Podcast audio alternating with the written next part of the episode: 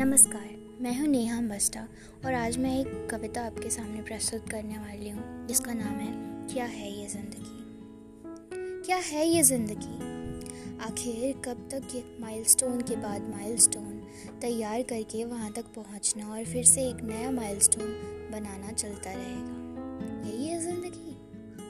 कब ये लगेगा कि जी भर जिया, इसके बाद कुछ ना पा सकूँ तो कोई अफसोस नहीं रहेगा। अंदर बैठा ज्ञानी इंसान कहता है, ये जो पल तुम ढूंढ रही हो, वो कोई डेस्टिनेशन नहीं है, वो रिवॉर्ड है चलते जाने का। हर दुख के आँसू बहने के बाद खुद को फिर से चट्टान बनाने का, गिरकर फिर से उठ जाने का, और अपनी दुनिया से निकलकर किसी और की दुनिया पल भर के लिए संवारने का। ज़िंदगी खुलकर हमेशा ही जिया जा सकता है।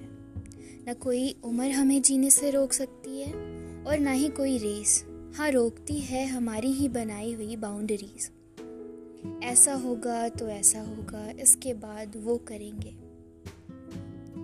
असलियत तो ये है कि जो माइलस्टोन हमने आज बनाया है, शायद वहाँ पहुँचने से पहले ही हम कहीं खो जाएँ।